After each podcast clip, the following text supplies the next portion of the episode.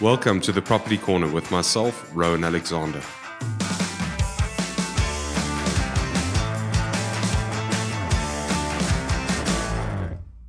On this episode, I'm going to be giving you some advice about things that you can do around the home to ensure that you don't face big unnecessary bills due to a lack of maintenance. So there's a number of obvious things that you can do that you know people always give you advice from around winter time. Cleaning out the gutters, cleaning out the downpipes, ensuring that sort of rainwater runs away from your property, not towards it, um, clearing, you know, sort of the path of water to ensure that water doesn't dam up and actually flows out. Um, so these are some some things that you may have heard. Other things that I just want to remind you about is homes and and and properties are constructed of different materials. And uh, you know something that could be as simple as a floor. You know, you look at a skirting today, and you look at a floor, and you ask, you know, why do we have these trimmings? In the old days, a floor was independent of the house structure. Know, because your floor, which was a wooden suspended floor, moved at a different rate to the to the clay or the the, the mud walls or the, the brick walls. And there would be a gap that was formed between the moving floor and the wall, and the skirting actually covered that gap. So you today it's a, it's a finishing trim, but it actually had a function in old homes.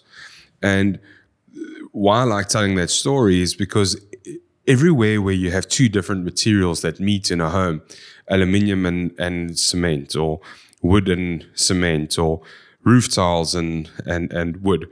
Uh, um, you know, all of these materials move independently with temperature, and uh, they will cause leaks. You know, so if you're waterproofing or your your uh, um, starts leaking, it's very often because of the the movement of these two materials where there's a joint.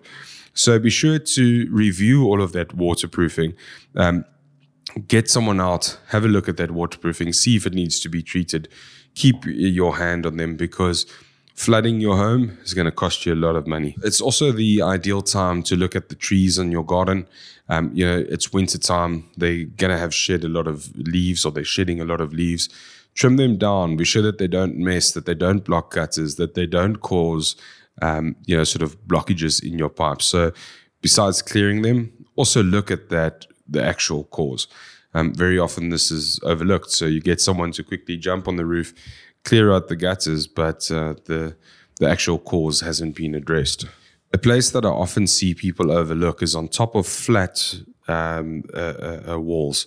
So very often um, water would would or dampness would be shown at the bottom of a wall, and um, you know it, it would you'd see it in the bottom of the wall, and people will look you know, sort of the, where they see the water. Whereas forgetting that water is hydraulic and it would move down the wall. And very often on top of flat um, walls, cracks have formed for the reasons that I've explained, and water is getting into it. Um, a very small crack can create a, a lot of dampness. So be sure that on top of all flat structures, um, parapet walls in particular, that these are well waterproofed. It's not only where there's joints, on your flat surfaces too. Boundary walls are something where you'll often see this. You know, boundary walls with a little pillar with a flat top.